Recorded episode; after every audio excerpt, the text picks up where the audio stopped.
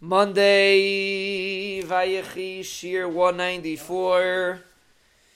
So, first of all, one of our listeners pointed out something very interesting. We were discussing last week regarding the ability to speak, and we said that the mouth has to work perfectly in sync for you to be able to speak, and it's no less of an ace than anything else that we expect or don't expect to happen. That's really that's really why we were just having for those that weren't that we for those that are only listening to the recording and they're not here live, we just had a very important discussion with the Olam over here. If the Rabbi Shalom can do something that we can't fathom that he will do, do something, meaning, let's say, the story we were talking about is someone getting a delivery, which they said is not coming till tomorrow.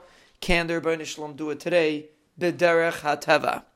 And the answer is the Ben Shalom can do it today, b'derech hateva, because the Ben Shalom can do anything. And there's nothing different like doing this is also the same thing that Hashem can do b'derech hateva.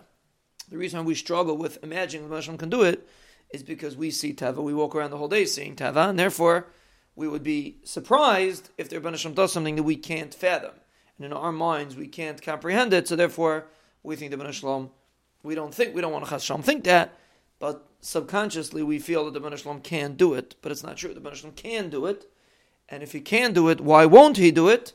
There's really a betachan discussion, but the reason why he won't do it is because we don't believe that, he, that he'll do it, so that's why he doesn't do it. But taking it back to here, when a person studies the wonders that go on in your body, and you realize that every word that you say is no less wondrous than the Rabbi Shalom making a delivery on a legal uh, chaga, it's no less wondrous, just one you get used to, and when you're not, so then you train yourself to start expecting the unexpected. So one of our listeners reached out and said that really when you speak, Chazal point out that there are five motzaos hapeh, there are five ways that you manipulate your mouth when you say different words, with the lips, with the teeth, with the tongue, with the palate, and with the throat, depending on which letter you're pronouncing. So his point was that you see that it's like playing five different instruments at once, because every every single a word is not just pronounced with a different part of the mouth, but it's using the mouth in a different way. And we do it effortlessly without even thinking about it. So basically, it's the equivalent of a person playing five instruments without putting any effort into it.